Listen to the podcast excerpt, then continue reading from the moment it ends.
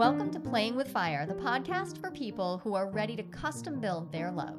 We're talking about non monogamy, however you design it, as an individuation opportunity. Want to leave the default and make your life spectacularly you? You're in the right place.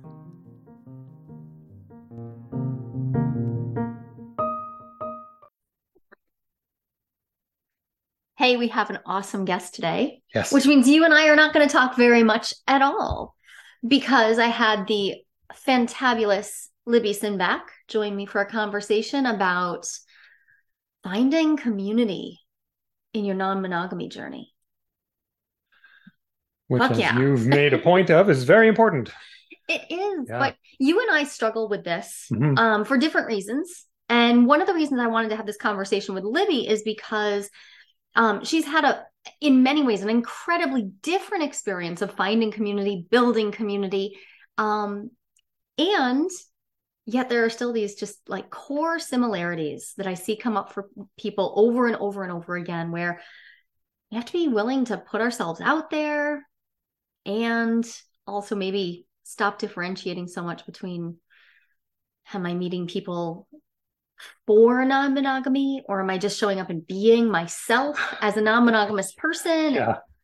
Oh, okay. But here's the cool thing that happened during this because you and I were going to have a conversation about about community Mhm. and um I, I wanted to talk about it from a, a more diverse perspective and Libby had some really pr- practical su- suggestions, Oh, just great. wonderfully practical Oh, suggestions. But you got to wait till towards the end of the conversation for that part. So I want you to listen to this episode. You Oh, usually well, was- listen to these before we record the intro. But there hasn't been time. There hasn't been time. I Just just did it.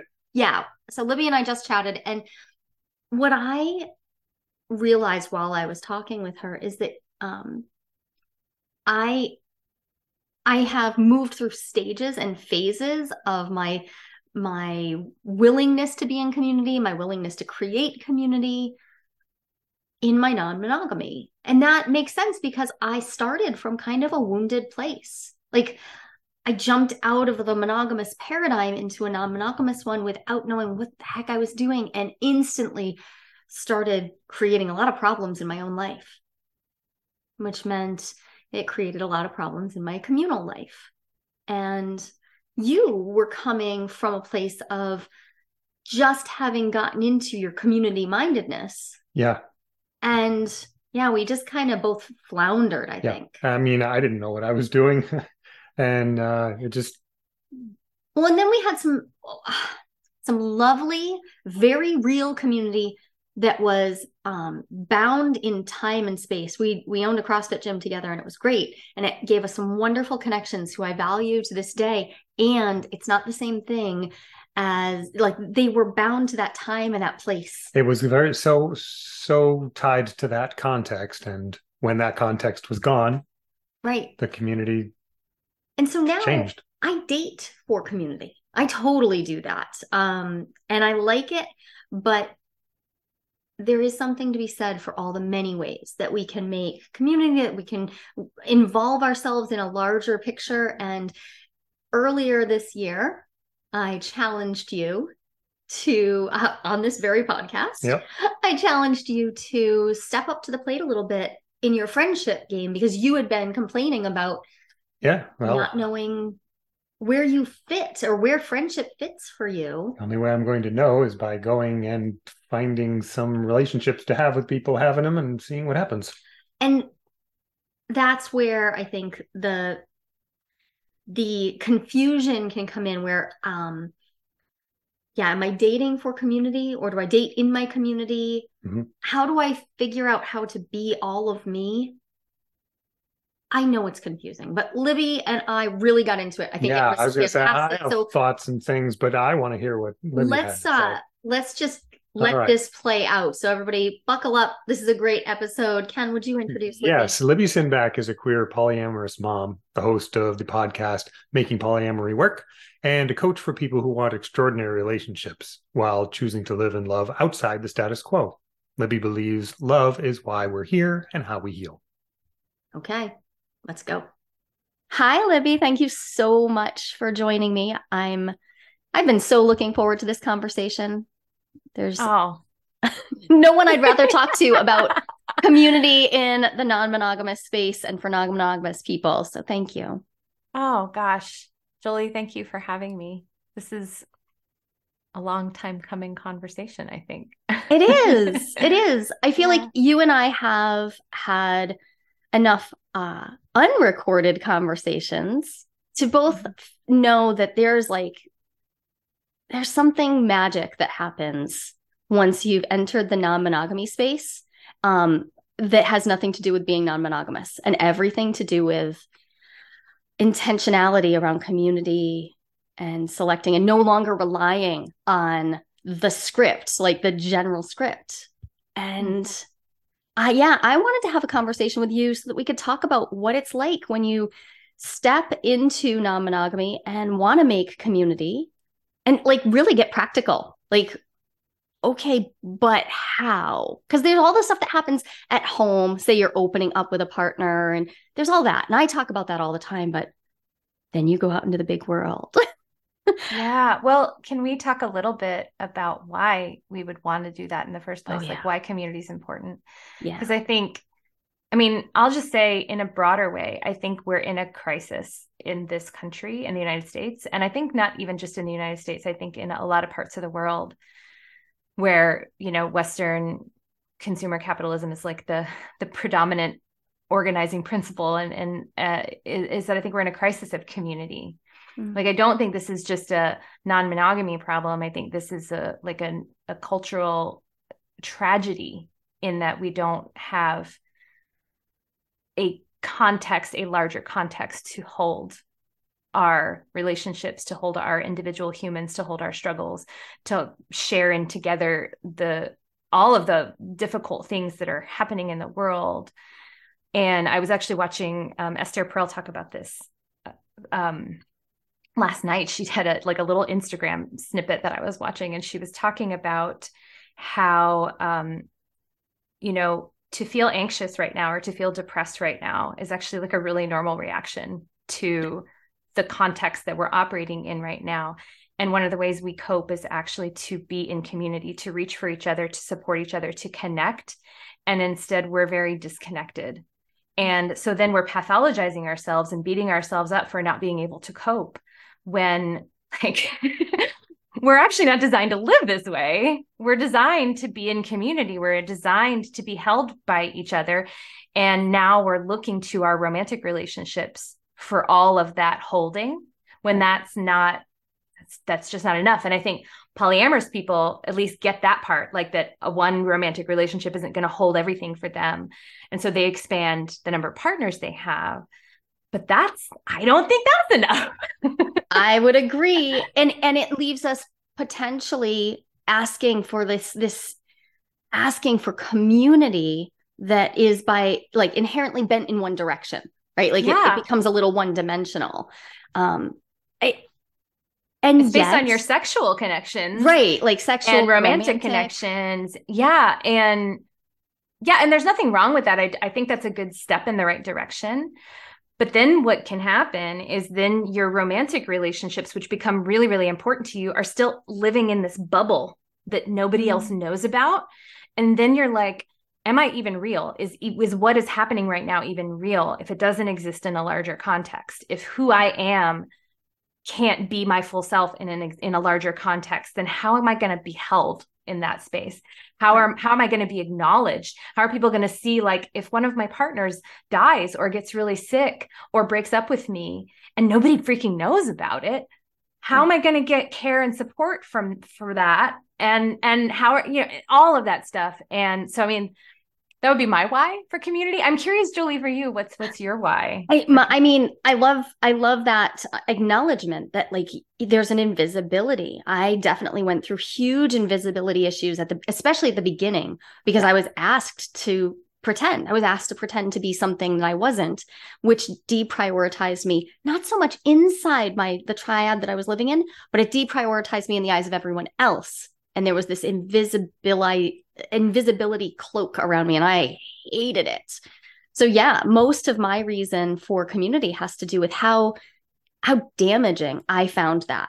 And it wasn't that nobody was trying to, nobody knew they were doing it. It was a mix of fear around coming out and being out on the part of my partners, combined with people not having the language, but like our outer community not having language.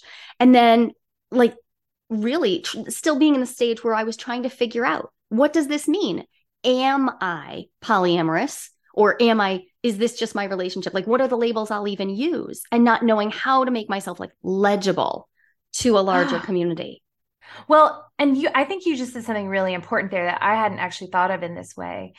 Because what I heard you say is like in that triad, you didn't, you in particular didn't feel real because I'm guessing you weren't the person, the married person, right? Yeah, I was, I was the, coming into a right. an established relationship. Yeah. Right. Well, and so what's really interesting to me there actually is that without poly community around you, that couples privilege is like so amplified. Yeah even if your partners are trying not to do it even if your right. partners are, are really trying to integrate you and, and treat you as an equal as much as is humanly possible like if the whole so everything surrounding you is still making you invisible and marginalized that can feel so terrible and so it's so interesting that you say that because it, it seems to me like one key like remedy to that feeling that can come when you're the incoming partner is to have people around you who know that relationship that you have and yeah. can acknowledge it and say that you see it and oh my god i mean like when you said that i was like oh my god yes that's exactly right that's something i've had conversation with with my non-nested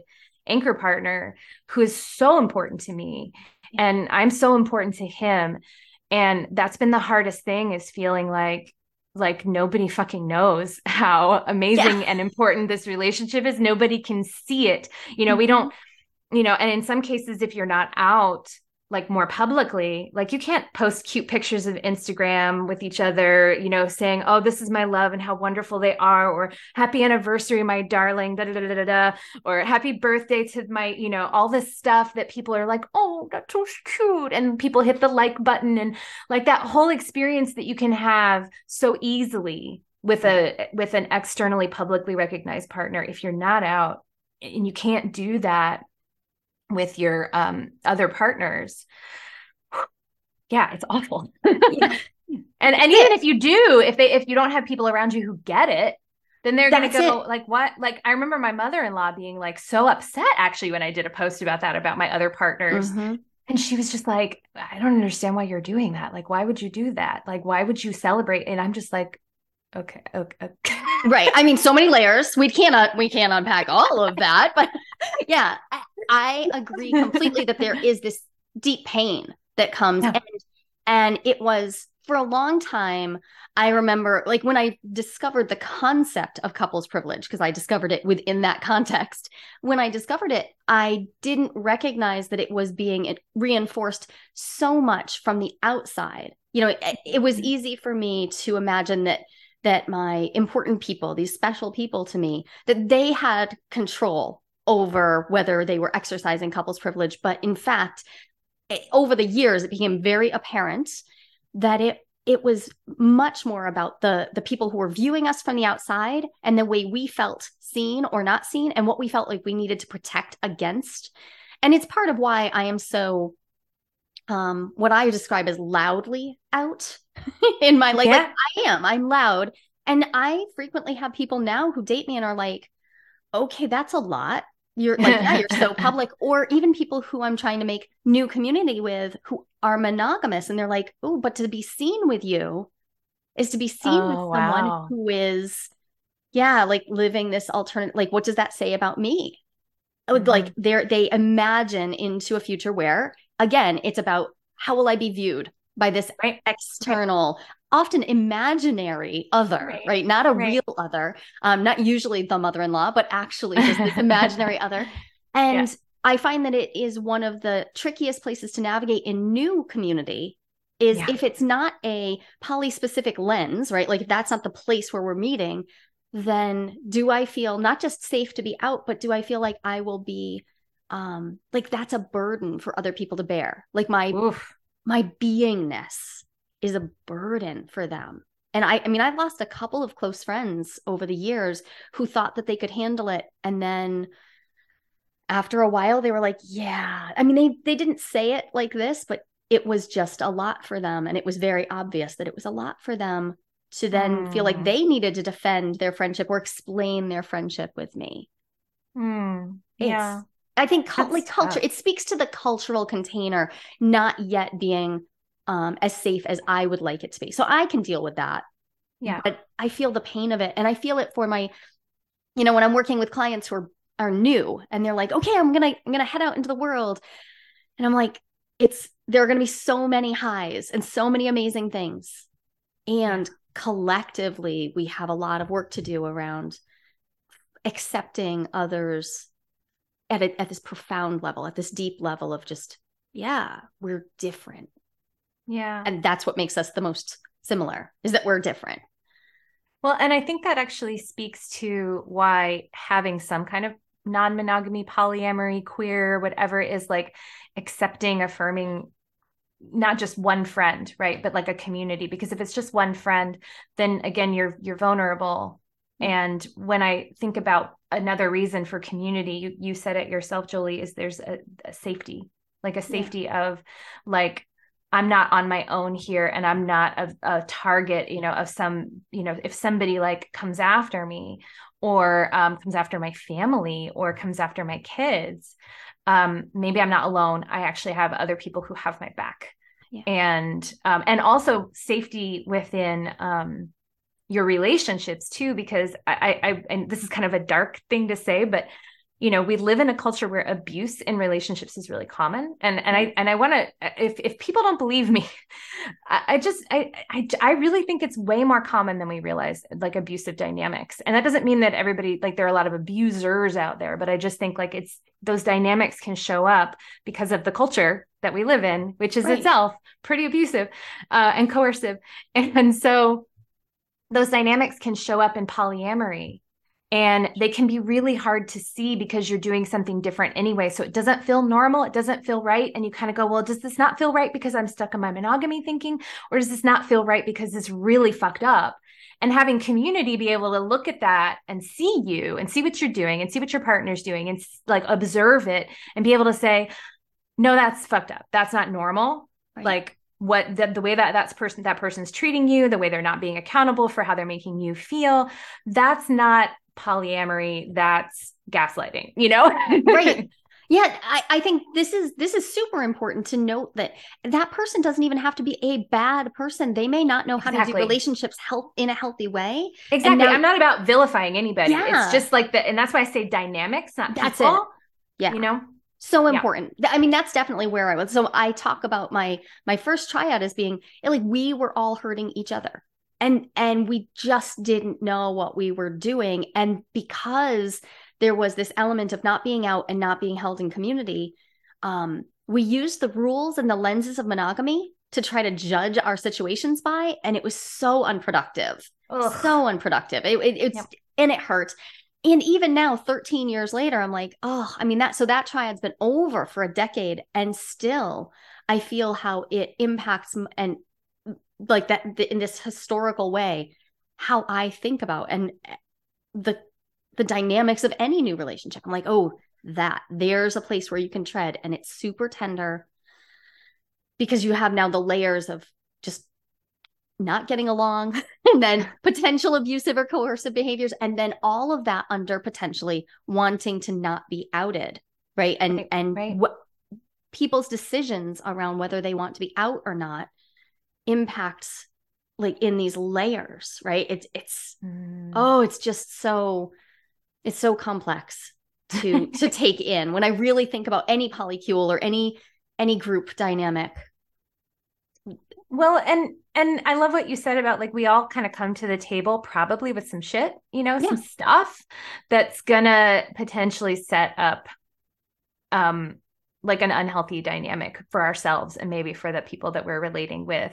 And if we're all coming to the table with some stuff um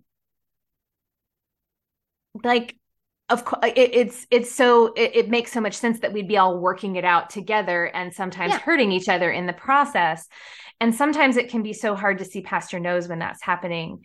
And so being in community another great thing about community actually too is being able to see someone else what they're doing and go oh i'm doing that maybe I should, I see how that's working. And maybe I should stop doing that. Or, oh, that person's doing that. And that person seems to be responding much better to that. Maybe I should try that. Or maybe I should ask them, like, why is your relationship working so well? It looks like it is. And then this person might go, well, actually, here's what's really going on behind the curtain, you know, and all this stuff. And, but if you're stuck in this sort of insular, it's just us and nobody else can know about it and we can't show them um yeah there's no there's no opportunity to have any kind of comparison and you know people say comparison is the thief of joy and i don't think that's actually true it's more complicated yeah comparison is a great way to get ideas comparison is a great way to mirror back to you yourself uh yeah I, I think i think having community around you is good for like all of that stuff yeah, uh, I think yeah. that's it's super important. I first off, yeah. totally co-sign yeah. on comparison is important. I don't know how anyone would discern for right. themselves without comparing like that it feels like a very dehumanizing move to say we should not be comparing because that's how i decide what i want for breakfast too right yeah. Like, um, oh that looks good i want some of that right I also, yeah, yeah, yeah i judge like judgment no i don't mm-hmm. want to i don't I, like I, I really try to just take the, the morality out of it. I'm not making a moral judgment, but I am deciding. I'm making decisions. And I does need that to, work for me? Does that yeah, does it work for me? me? Yeah. yeah. Mm-hmm. And mm-hmm. then but then to to just um take this and apply it to that that when you're in the insulated space when you are, aren't sure even whether you want to be out let alone whether your partners want to it's so easy to be playing out our historical baggage, to be playing out our relationship baggage over and over and over again. Mm-hmm. It's one of the reasons why I started doing group work around this. And now, even my private clients, I have all of them do group as well because heck yeah, what you just named is so important. Like, yep, watch what's happening for other people. One, you're going to be inspired. You're going to see people doing things that you're like, oh, I mean, I am week after week. I'm like, heck oh, yeah, right yes, there are just amazing ways to be a human in the world. And two, uh, some people are great at being an example of what not to do. and and or that's well, just the phase they're in in their life where you're like, oh, that would not work for me. And now I'm seeing it out there, and I don't actually yeah. have to do it to learn. you don't lesson. have to make that same mistake. Yeah, amazing. Well, and and and yeah, and some people are going to be a cautionary tale, but but you know, I had one of my group members actually say this to me, something similar to what you're describing of like I just saw myself in what someone mm-hmm. else mm-hmm. Said of their story. And then I heard their partner talk about how that was hard for them. And I just was like, oh my gosh, now I see it. And and I agree with you. I think group working in groups is really great. I mean, I think, but I think that even even working with a therapist or a coach as a couple or as a triad or as a quad or whatever like mm-hmm. size polycule you want to do work in, even that can be like a huge thing just to have again a third party right. observing what's going on. And i remember that was something that came up for my partner and i when we just we did like a 20 hour relationship intensive with this amazing amazing therapist. And it's kind of like premarital counseling for us. But one of the things we we said to each other was we were like it's so great to just have this person like know our whole shebang because there aren't a lot of people who do because we've really struggled to to like we've been in various part community but it's been hard to really find our sweet spot. So i mean i guess like as we move into the like how do we do it? I guess i just want to own my, uh, to anybody listening to this I'm on the journey with you, my loves. Oh, I'm, I am so on the journey with you. I'm still too. figuring it out. I can tell you what I've what I've found, and and Jolie and I can both tell you what we've what we've figured out so far. But it is it is an ongoing effort. And I just moved to a new city uh, just a little less than two years ago, and I'm 43 years old, soon to be 44 years old, and it is it's harder now for me for a mm-hmm. bunch of different reasons. And uh, I'll just name them quickly. Like one of the reasons it's harder for me now is I think something you kind of named before. It's like I know, I know how if I move too quickly and get too excited and and dive too far deep in, I've seen how it becomes a shit show. And if you want any kind of insight on that, I did two podcast episodes about it on my show. If you want to hear a little bit about that. Um, Uh, so I know how like how it can go badly, and I think I'm a little gun shy. Like just honest to goodness, like you know, the same way when people go through a really bad breakup, it becomes hard to open their heart again in a new relationship. That's how I feel about community. Is I'm like really wounded around it. So that's the first thing. Um, and I'm also like just sort of like really scrutinizing about it in a way that may not be overly helpful. um, that's I, that's it. But yeah, and then the second thing is I'm just um I don't know. I guess I guess I guess I'm just because of that also I'm more particular. Like I'm just very particular mm-hmm. and and I'm slow. I'm just slow in a way that I had that I wasn't before. Um like I'm just not willing to just like dive right in. And I guess also my resources are um more limited now and so I, I have to i have to be slow to like protect what i invest in people but that being said don't don't let my where i am in this journey bring you down uh, i want to i want i hope that you can be inspired uh, to go find your community with just the you know what jolie said about like there are going to be ups there are going to be downs there's going to be enthusiasm and excitement and then there's going to be moments where it's like what the fuck and that's just that's just what it is. Yeah. Yeah. I, I wish I had a beautiful blueprint to give you. Maybe in like five years, I'll have it for you. yeah. And let's not forget how far it's come. Like, if I were having this conversation in 2010, I would have been like, okay, so here are the rudimentary places I could turn to say I could find people who maybe understand what I'm talking about and can witness me. Yeah. It is a whole different ballgame in 23. I'm happy to say. I, I'm I love that. Mm-hmm. And the amount of options now are a different kind of challenge. I find yeah. myself moving slower as well in a way that I didn't. Um, and I, lots of reasons. Exact, I would mirror exactly what you're saying for lots of reasons, including increased um, selectivity.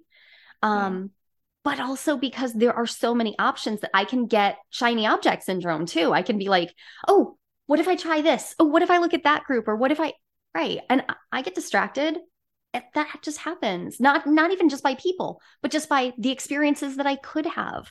I could go to this weekend, or I could go to this conference and meet new people, and we now have this larger conversation happening which is awesome especially yeah, it's it's a gift yeah yeah it's and, a, it's a gift yeah well and i was actually thinking about that when i was kind of like sketching out like the different places that i know about where you can go find community and the different ways you can find community is and and and i guess i want to say that this is this is the the the truth of this varies depending on where you live you know because if you live in a fairly like small sort of rural place your your um, options are more limited. If you live in a major city it's not how do i find polyamorous community it's like which polyamorous community do i want to be a part of? Do i want to be a part of the like burner hippie crowd? Do i want to be a part of the kinky ren, ren fair crowd? Do i want to be part of the um uh you know anarchist anti-fascist um, you know, rabid political crowd, like which which polyamory or non-monogamy crowd do I want to be a part of? Do I want to be part of the mostly heterosexual swinger crowd? You know, yep. uh, like what what do I want to do?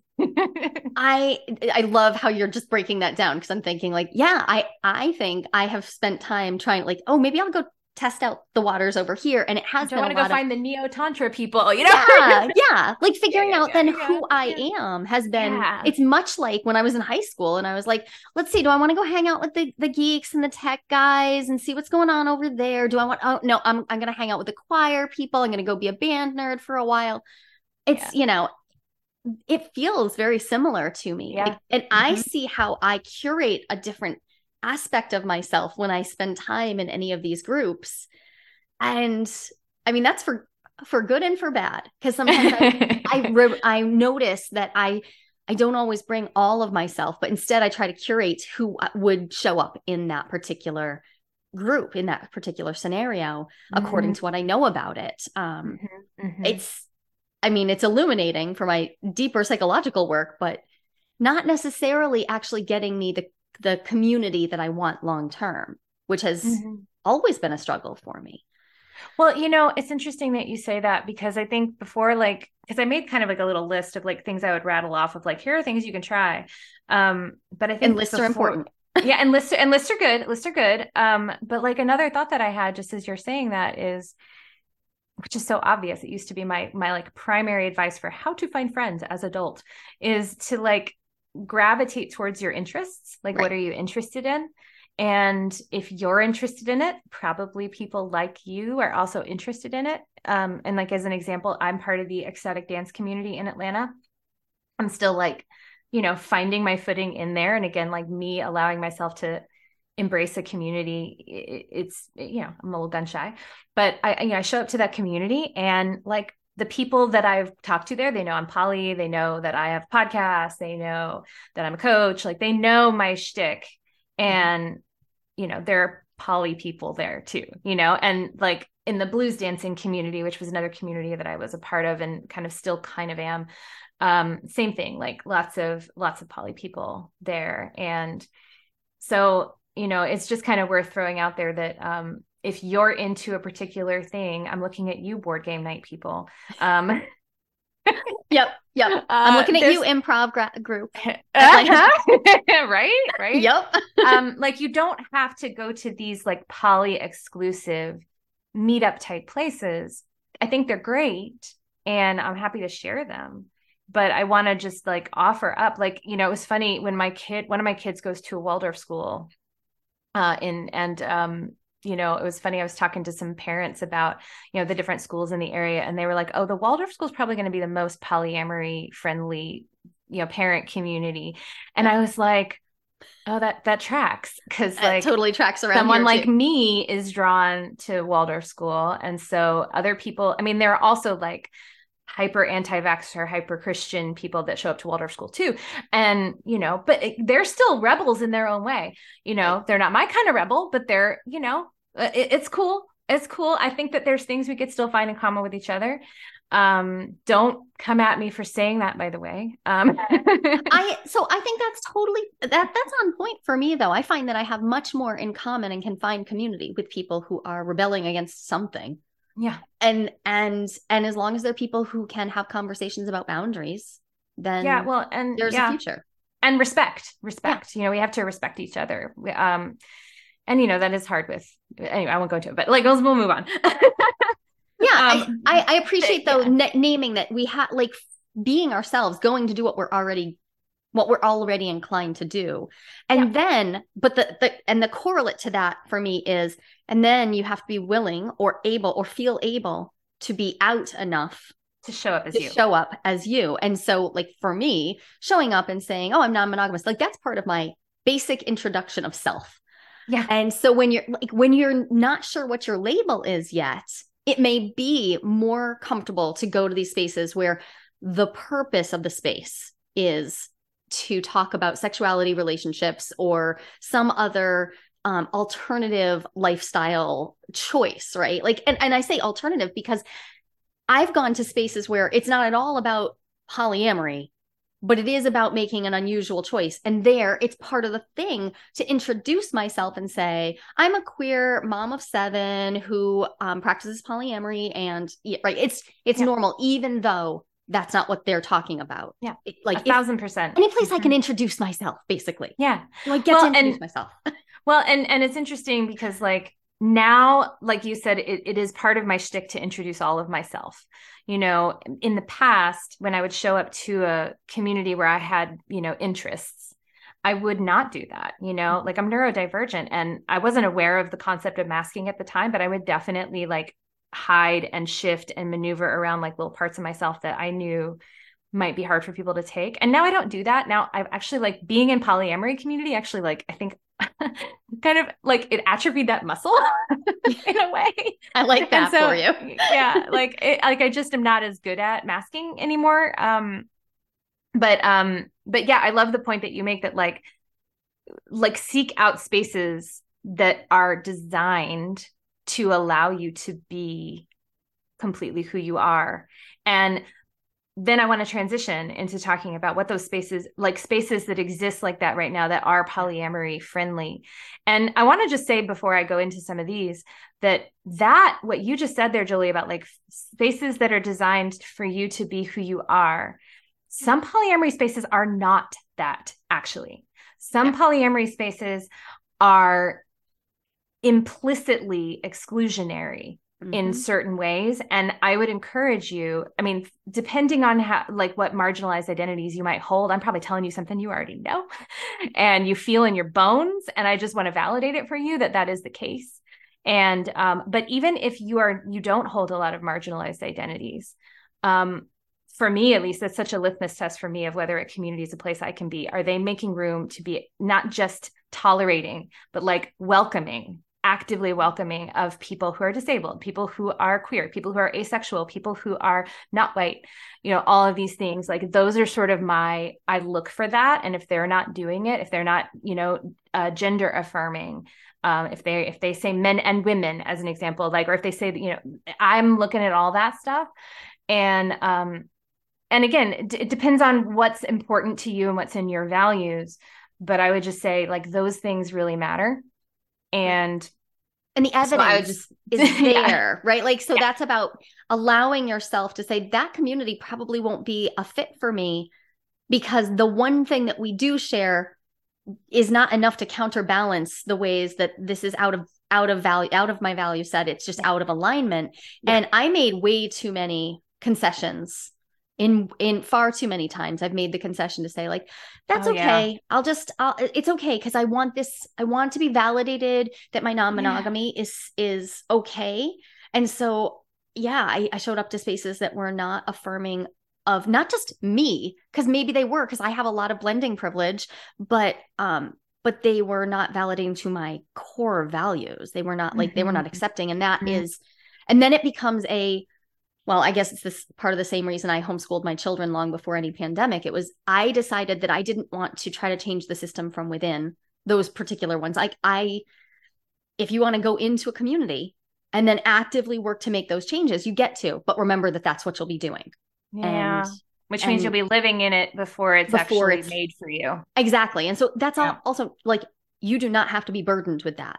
I'm no. I'm in a position right now where I'm actually like starting new community because I'm like, oh, there isn't something here that that actually mm. fits me. So I'm like, okay, it's time for me to get my uh my community organizer hat back on. and it's been a long time, but yeah. that's that's one of the options available. But yeah, and I did do that for what it's worth. Like I'm coming to the table too with the um well, it's not that I built the community, it's that the community that I stepped into was really new when I was in DC and I kind of started just like being like, hey, let's do a potluck. Hey, let's do this. Hey, let's do that.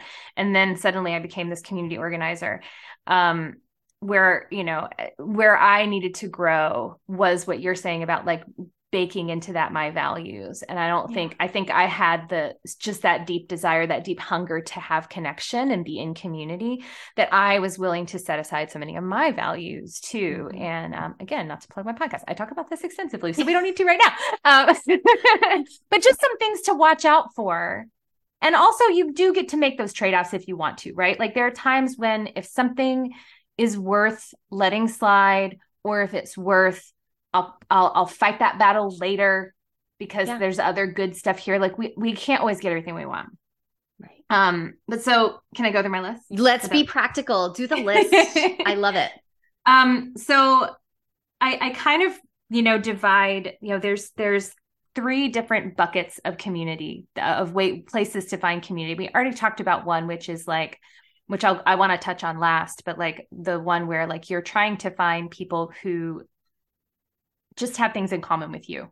And it doesn't necessarily be it's not necessarily about polyamory. It's not necessarily about non-monogamy. It's about how do i find people who just i can like hang with and or a space that i can hang in and be my full self. Um we'll talk about that last. But then the other two buckets are sort of how do i find community in um, meet space in real life? And then how do i find community online? Yeah. and I think both types of community, both online community and in person community, are incredibly valuable. And I have had both. And I am in currently, I guess, both. And I think that they're like one. So I'll talk about like the advantages, disadvantages. The advantage I think of online community is you can get it easily, you don't have to go anywhere. And it is easier to kind of find a little teeny tiny pocket of people who are interested in the same thing you are you know uh the people who show up to my not uh, relational non-monogamy circle groups that I've been running now for a few years, the community that just gets created like right away with those folks is amazing. Now, I mean, I give myself some credit for that because I I set a container. But I also think that the people who are drawn there are people usually who listen to my podcast and who like what they hear. And so they're going to already be on the same page kind of without realizing it that we have some shared values and we have some shared ways of seeing the world. So then those all those people all come together. And you know it's usually like you know 15 to 20 people. So there's enough the smallness that there's intimacy there. And i think that's really beautiful. Um and you know i'll just rattle off some other online communities that i think are really great. And um you know and i mean jolie i know you have your year opening yeah i do like a whole year thing. Yeah which is and, and, a deeper dive than some people want and just the right like so but like so like that's a lot of time spent together and a lot of intimacy. And um i imagine that those folks are probably like i hope like planning meetups and like you know gonna get together and see each other and stay connected even after they're done. Oh yeah. I mean they ho- like they wind up hosting their own chats their own meetups that are outside of our group. Almost you know uh, it, it feels almost impossible that that wouldn't happen because right. exactly what you're saying they're self-selecting into a space where they know they're showing up with for vulnerable work yeah. They're available yeah. for that which is or at least they are in this this season of their life which is so beautiful. Yeah. Mm-hmm. yeah. And and so i think that those groups are really wonderful. Um and you know I, we're not the only ones. I know shanae jackson kendall does uh the intentional non-monogamy uh cohort and um similar kind of thing you know? And so i think those group programs like and I'm going to be real honest about this. Like, I think I do a great job teaching stuff in my group programs, but I think the big thing that people get out of the group programs is each other within that container, but they get each other. And almost everybody that's participated in my group has said that um oh yeah. and you know so like so that's that's like one place you can go. It's just join a group program with somebody who you like who you trust to hold a container to create that with you. Um some other ones that i can think of that do group programs i think like um catherine in expansive connection. She does a good a group program and i really respect her work. Um I don't know. I'll, I'll, yeah, maybe I can shoot you a list yeah, of the, we, the we ones should, that I yeah. know about, but like we should consolidate a list of people who are doing this. Cause I mean, we should, cause they all have their know, own flavor. And I think yeah. that a lot of people are going to wind up experiencing multiple of mm-hmm. these because we're all bringing something different to the table too. Exactly. Exactly. So that's like, those are the small sort of intimate groups. And then there are a few larger groups that I um, have varying amounts of knowledge about um, that I think are also good. And the first one I'll throw out there is the Multiamory Patreon group. I think that's really great. And that's like, I think you can get that for like either five or seven dollars a month. You can be in the Facebook group and the Discord channel. And then, well, I sound like I'm marketing for them. I'm really not. They did not pay me for this. but like you can, and or you can pay like a little more and you can be on their monthly um, community calls.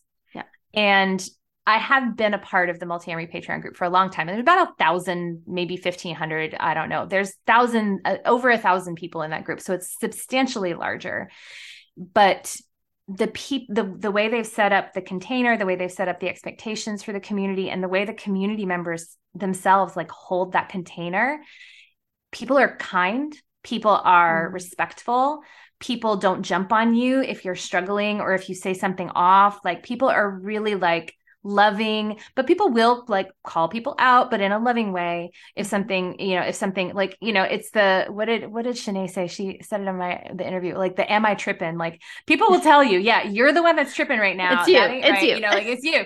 Um you know um but and I know that's it's probably not my languaging that I can use on a regular basis. I want to be clear I know that but like I'm quoting someone else.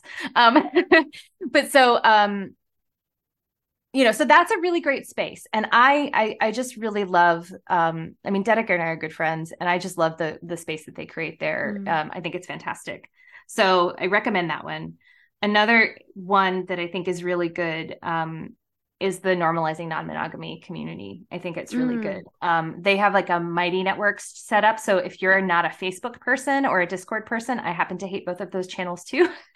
um, uh, they they have it on Mighty Network, so it's completely off those channels, and it's again really cheap. I think it's like five bucks a month. They run um, the online space where you can chit chat with people, but then they also have um, all kinds of online group conversation event type things, whether it's a support group, um, whether it's a um, meet and greet. And they do sometimes also organize for their members in person events in mm, cities. And they've been so doing important. more of that. And I just I think the way Finn and Emma run that community is outstanding. I think they're very conscientious and very caring and very intentional about it.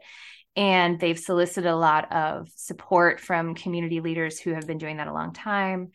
And and and I just I, I think that that group is really something special.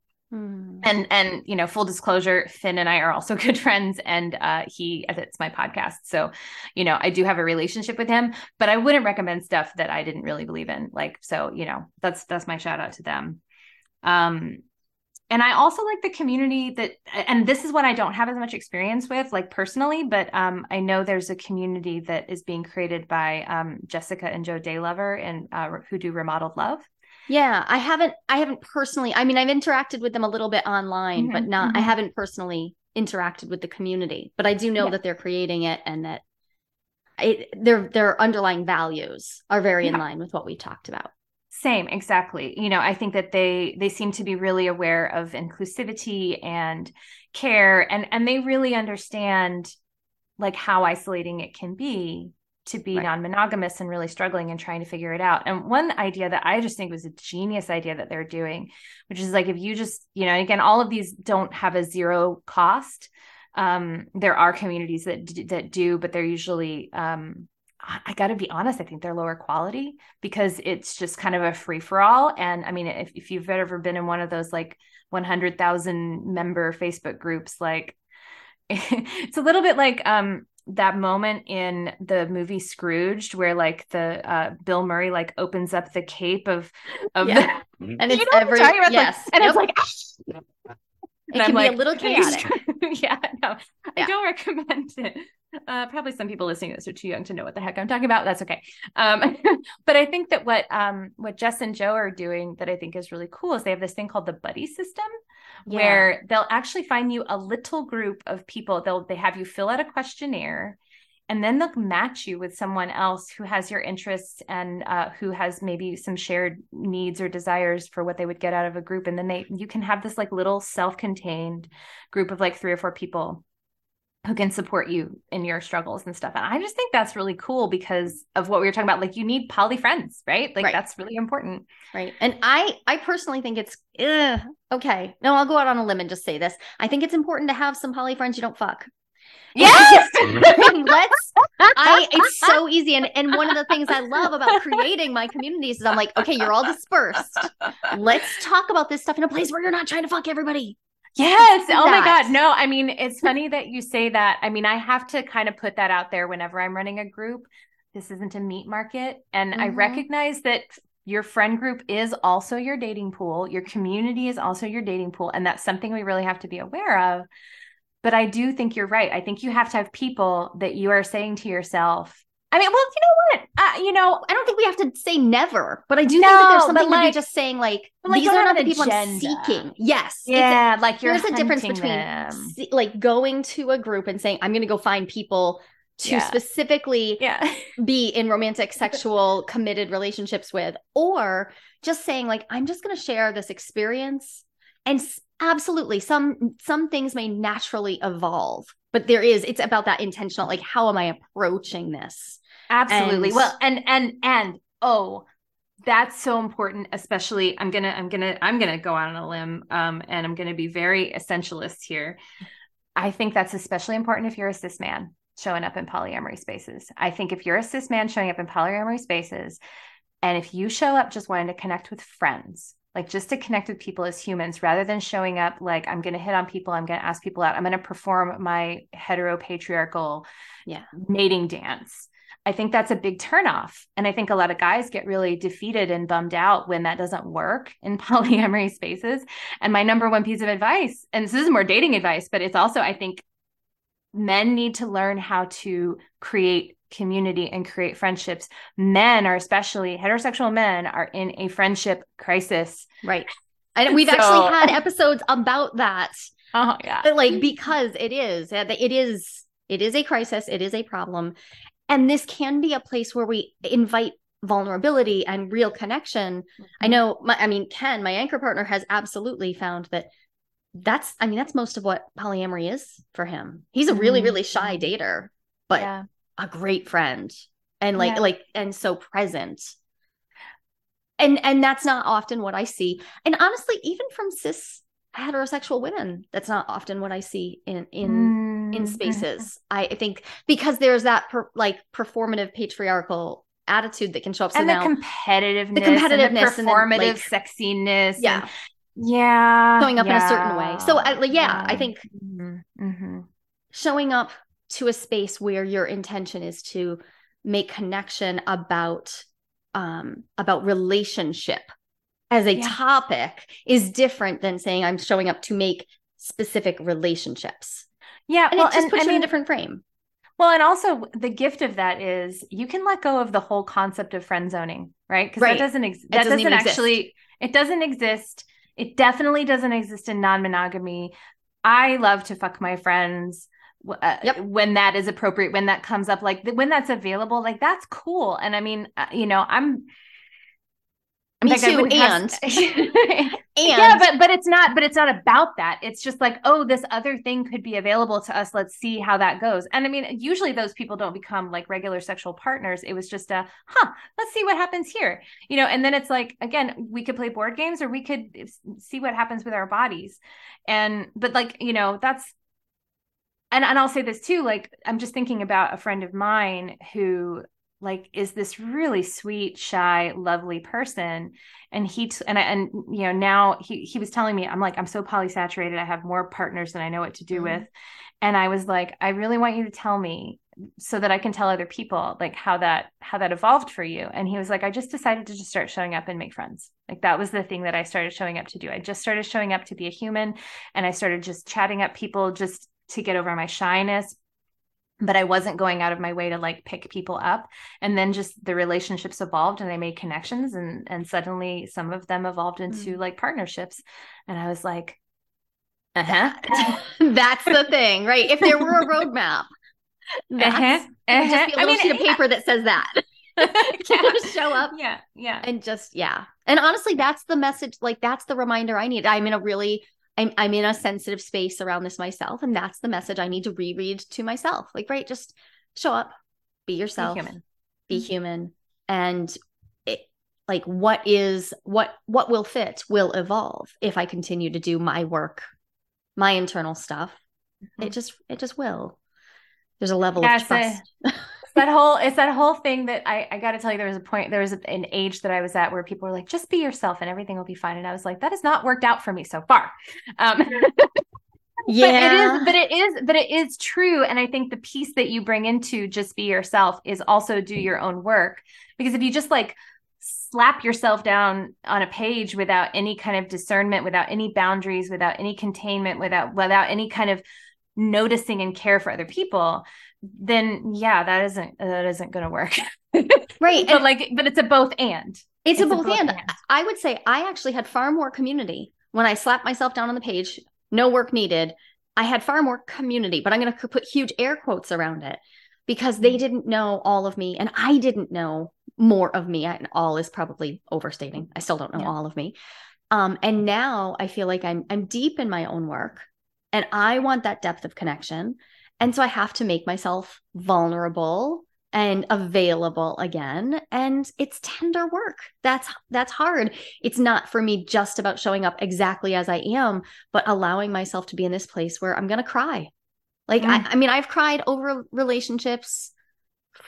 Pretty like big ugly cry big ugly beautiful cry um six times in the last four weeks. Like mm. yeah that's and that's just part of the season like that's just the season i'm in this is like my what's happening for me right now. Mm-hmm. okay. That like that there isn't anything else to do because otherwise i i don't have connection. Otherwise like that i won't be like i can't magically it manifest authentic. It wouldn't yeah. be authentic right? And i can't magically manifest relationships that don't exist. I have to let myself go through this process. And yeah it's not always easy. I'm definitely yeah. just in the journey like you said at the yeah. open well well and and but i mean i hear that in there also having your values to guide you and i yeah. think and it, for me that's what it always comes back to um mm-hmm.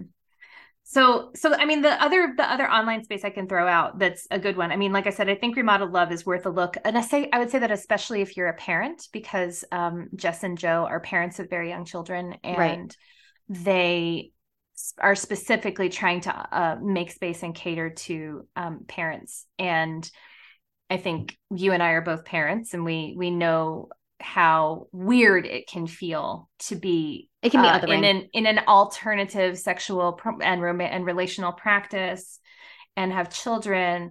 And like there are a lot of people in the polyamory spaces who don't want anything to do with kids or parents. And then there are a lot of, and, and who are very judgy about it. And then there are people in the parenting spaces who be very judging about our polyamory. Yeah. so you know finding other poly parents is um is a gift. And so i think it's cool that they're making that. Um i'll throw out um this is a, a, a community that i don't have a lot of experience with either even though i actually am in the discord group but i just i can't I can't figure out how to use Discord. I'm sorry. I'm sorry. I'm not good at Discord to, like, either. Yeah, okay, not good at alone. it. I'm not. Um, Discord and Twitter. But they, poly.land. Oh yeah, I don't like Twitter either. They just escape me. Yeah.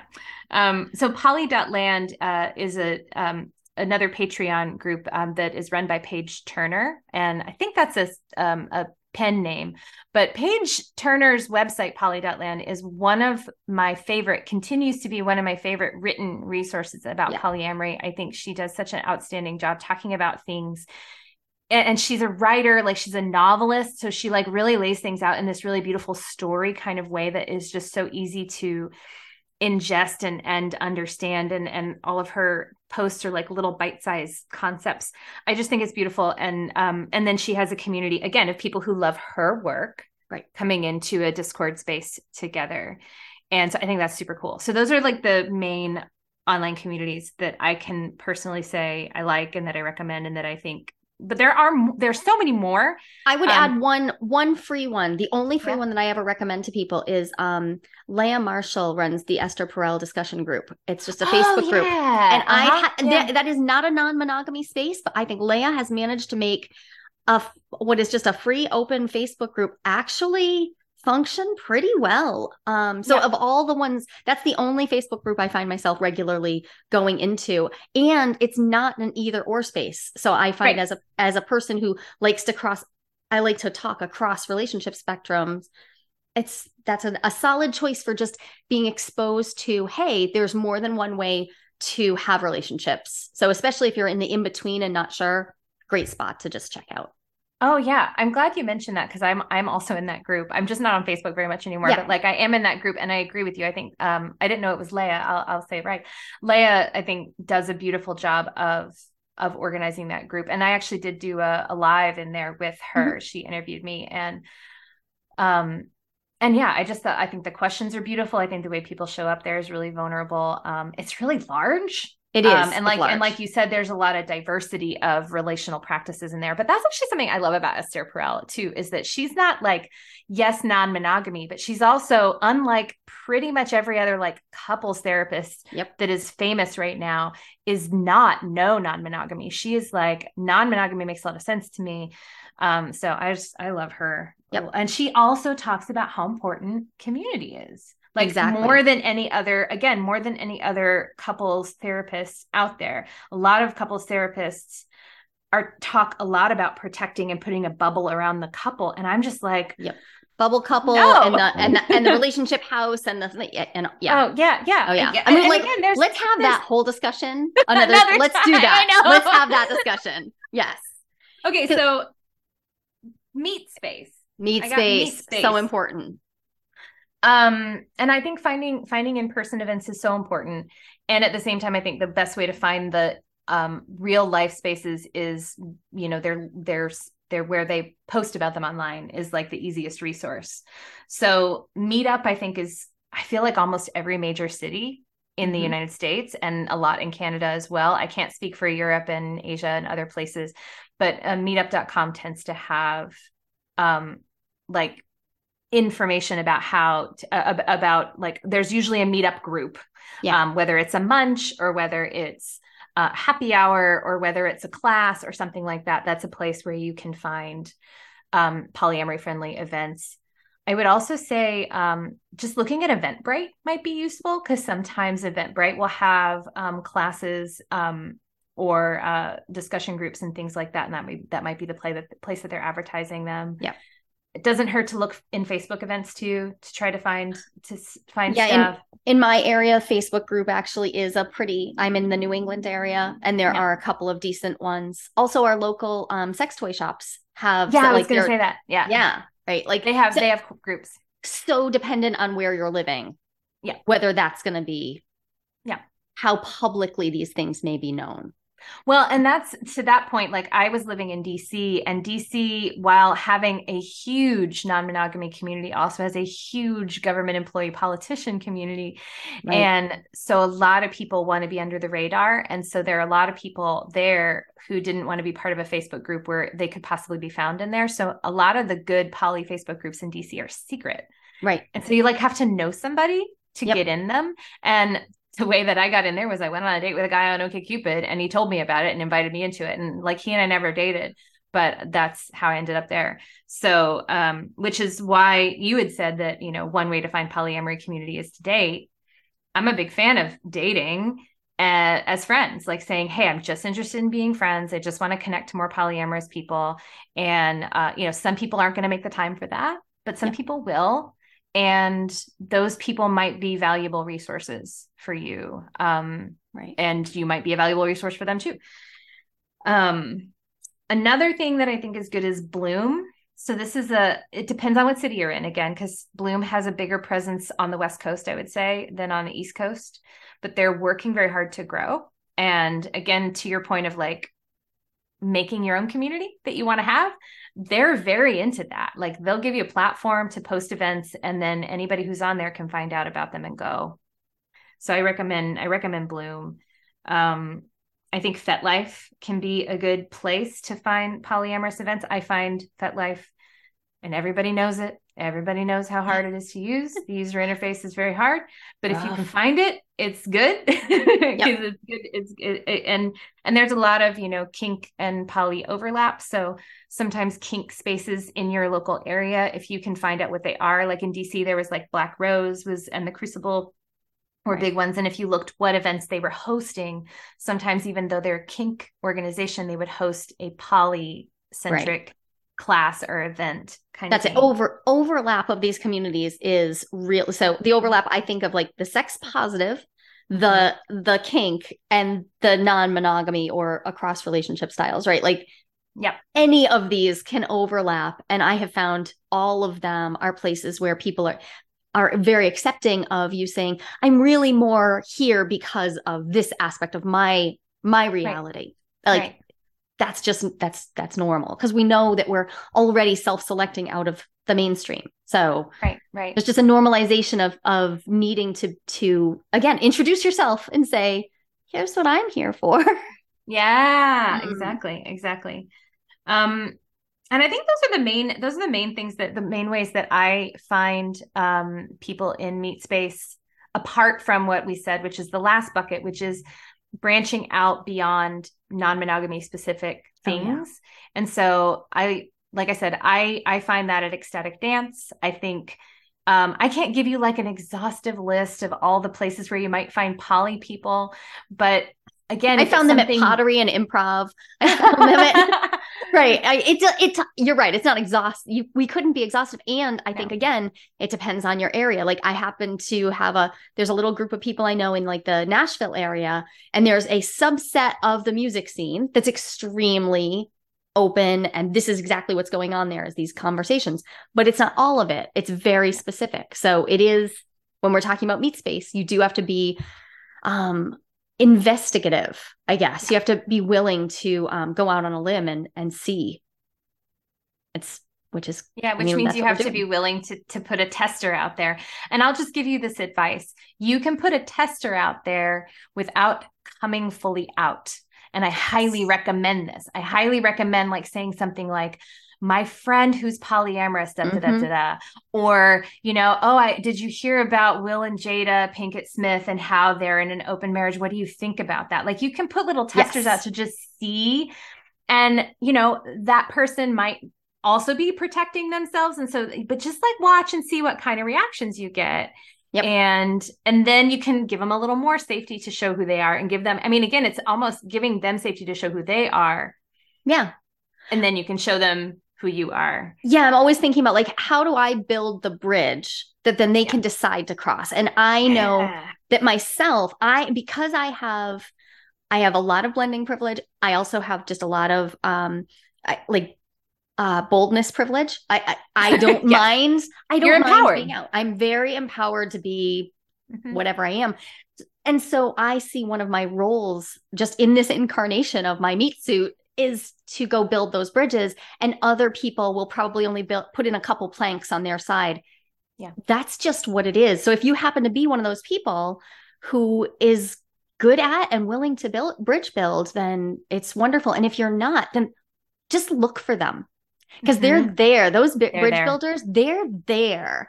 And you might not realize it because you just haven't thought about it in this frame, but like look for those people who are exposing themselves a little bit more and and question. Sometimes I have I have said heard people say about my mode of being in the world like, "Oh, it seems like you're being really loud or you're just so out there." And I'm like, "Here's why."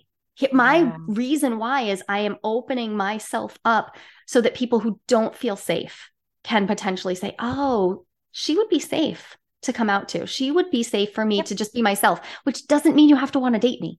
It can just be you want to be seen for who you are. And I, I, so I have been a lot of people's first outing. A, a lot of people's just like, yeah, I, I'm non-monogamous or I'm queer or I'm whatever. Insert whatever they haven't shared about themselves. So yeah, look look on both directions. Like if you're a bridge builder, awesome if you're not, please do look around for us because we're out there. I I think And like, we get off on it. I mean, honestly, we like, like it. let's be real, Jolie. Yeah, yeah. I mean, do this Wait, for anytime somebody says to me, "Oh, this is the first time I've told anybody something like this," I'm like, exactly. Yeah, it's compersion candy. It's like yeah. I'm compersive about the fact that they just got to experience Hell yeah. being seen. I'm so excited, and then and then who knows? Because oftentimes what happens then is we find out that we have other values alignments because we opened up that. Um, yeah and that that is how i've made some wonderful friendships with people who then maybe weren't actually like non-monogamy wasn't the big thing for them, but we did wind up having a whole bunch of other juicy, yummy things to share, which is I mean, that's it. It's just about being in relationship with people. Mm-hmm. I don't I don't actually need to have sex with them. Don't need to mm-hmm. date them. Or at least I like friendship dating. I like romantic friendships so much. Yeah. Yeah. Oh, I, I, saw your post on that and I was like, oh man, that's me too, babe. That's me, me yeah. Too. So luscious. I got one I got one more piece of advice. Yes. I got one more piece of advice. And um, this isn't just this is for the bridge builders, I suppose, but I think it's also it, for people who maybe are not saying yes, that's me, I'm a bridge builder, but like are having a hard time finding the thing that they want. Um, host a potluck. Just host a freaking potluck and invite invite anybody. Like you can invite. I mean, and and the reason why I say host a potluck is because you're not having to put in all the work if you're mm-hmm. organizing this you just have to say the time and the place and and and that's it bring a dish and then you have to have enough table space you could even have it in a park you don't have to have it at your house if you don't want people at your house but the the thing that a potluck gives you is everybody feels part of it mm. it's a not very much work and it's food so you can't go wrong. Right. You know i just i i am i'm a, such a mm-hmm. believer in the potluck as a tool for community building. Uh, i'm like an evangelist for it. And um so and and and again the lift is so low. Like the only thing you have to have the courage to do is invite people. And i realize that that's hard enough for some people but it, it's just an invitation you know and then you get to find out who takes it and then everybody's sitting down, they're sharing each other's food. Mm. And I just think that that is such a like just, everybody should have more potlucks, just more potlucks. Everybody all the time in every space, potlucks. Okay, that's it. Okay, I think this is a wonderful reminder for me because this the potluck is how I built all of my community in my early parenting days. So I'm in my later parenting years. Like I am almost finished with the hard part of parenting. My youngest is about to get, about to get his license, but all of the hard stuff was accomplished over potlucks. All of it. every single bit. And it was about like, there was a natural community building to bringing food together and just being us in the mess of parenting. And I don't think that's changed, but I did stop relying on the potluck. So, okay, you've inspired me. well, the I'll other, the other, the other good thing about potlucks too, I'll just uh, like you don't have to drink. So if you're sober, you don't right. have to be at a bar. Um, and I highly recommend not having alcohol just so it's accessible to sober people. Uh, and also it you know if you can't if you don't have a lot of money and you can't afford to like go out to a restaurant for a munch or go to a bar or go join one of these monthly groups because you just don't have a lot of money you know you can buy a bag of chips and bring it to a potluck and nobody's going to give you shit about it i yeah. promise you like just totally good know. yeah show up with how you are with yeah the bag of chips bag show up with a pack of good. seltzer you know like yep. uh, you know don't spend more than five bucks or or or don't you could even show up honestly if somebody showed up to my potluck empty handed and just said i'm sorry i would be like i'm so happy you're here so. oh a hundred percent honestly there's always too much food so i've i've never been to a potluck where i wasn't like that's totally fine i or offered bring cups whatever you know if you're going to yeah. it's fine it's totally or, or help clean up or help clean up or help set up. up after yeah like absolutely like goals, that was a huge know? one goals yeah. if you're yeah. especially if you're willing to stay and just like do that little bit of sweep up, wash a few dishes. So kind. Libby, this was a genuine delight. And I think exactly the conversation that needs to be had in order for us to make this real, right? And make it not just about the theoretical. I stay in the theoretical so much. And sometimes I forget to come down and put my feet on the ground. And I really deeply appreciate you bringing all of you to this conversation. Would you tell mm. everybody how to find you so that they can listen to your lovely podcast? And oh, about- sure. Uh, so my podcast is making polyamory work, and you can find that on all the podcast um, spaces. Um, Anchor distributes it to everywhere. Um, and then I also have a website, libbysinback.com, if you want to find out about my coaching and other offerings. I'm actually about to release a new version of that website. My old website is um, it's it's just it's time. It's time for it to be upgraded. um, I will be offering my relational non-monogamy circle um, starting in at the end of March, and I will be posting about that very shortly to invite people to sign up.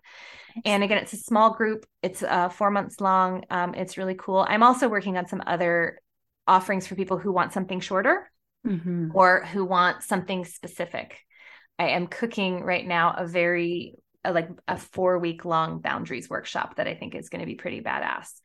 Um, but I'm cooking it, and um, if you have been following anything that I've been doing, you know that sometimes it's a it's a slow cooker situation. So, um, but it's can, but it's cooking. It's it's yeah. in the crock pot. It's in there. It's, it's going. I it's love that yeah and and you can find me on instagram i am not on any of the other social platforms except instagram because it's like it's just the only one i can handle sometimes my shit gets cross posted to facebook but uh, if you really want to know what's going on with me in any kind of social media capacity instagram is the way and you yeah. can reach out we can you can reach out dm me if you want to i don't always reply to everything that I receive from people, but I do read everything and I welcome the contact. Mm-hmm. So um, I'm just I'm just, I just, I, I have a limited capacity sometimes to get back to people, but I, I love hearing from everybody. So oh, I love it. Feel free to reach out. And I hope that you'll join me again. I know that um, I feel really compelled by our conversations, and I'm 100% certain my audience is going to as well. So I hope oh. that we'll talk. Yeah, tell me one more thing. One more thing. I'm going to be at Southwest Love Fest speaking in, right. in Meat Space. Yeah, in in uh, in Tucson, Arizona, April uh, 14th through the 16th, I think yeah, awesome. I know some people who are going to be there and will, and it's meat space. It's real. Come do it. I love it. I totally yeah, come hang with me. Yeah. Mm. Uh, all right. That's all. awesome. Thank you so much, Libby. It was a total pleasure. Appreciate you so much. Thank you. Thank you. Thank you for having me. It's wonderful. There's no one right way to design your relationship. And lots of people actually about 25%, according to a recent national survey, are interested in some type of open relationship. But how do you know if you are ready to open up happily? Not everyone is, and that's no problem. I've got a 60 second quiz that will give you the answer. And even better, you'll walk away with your next step, whether you're good to go or not so much when it comes to opening up.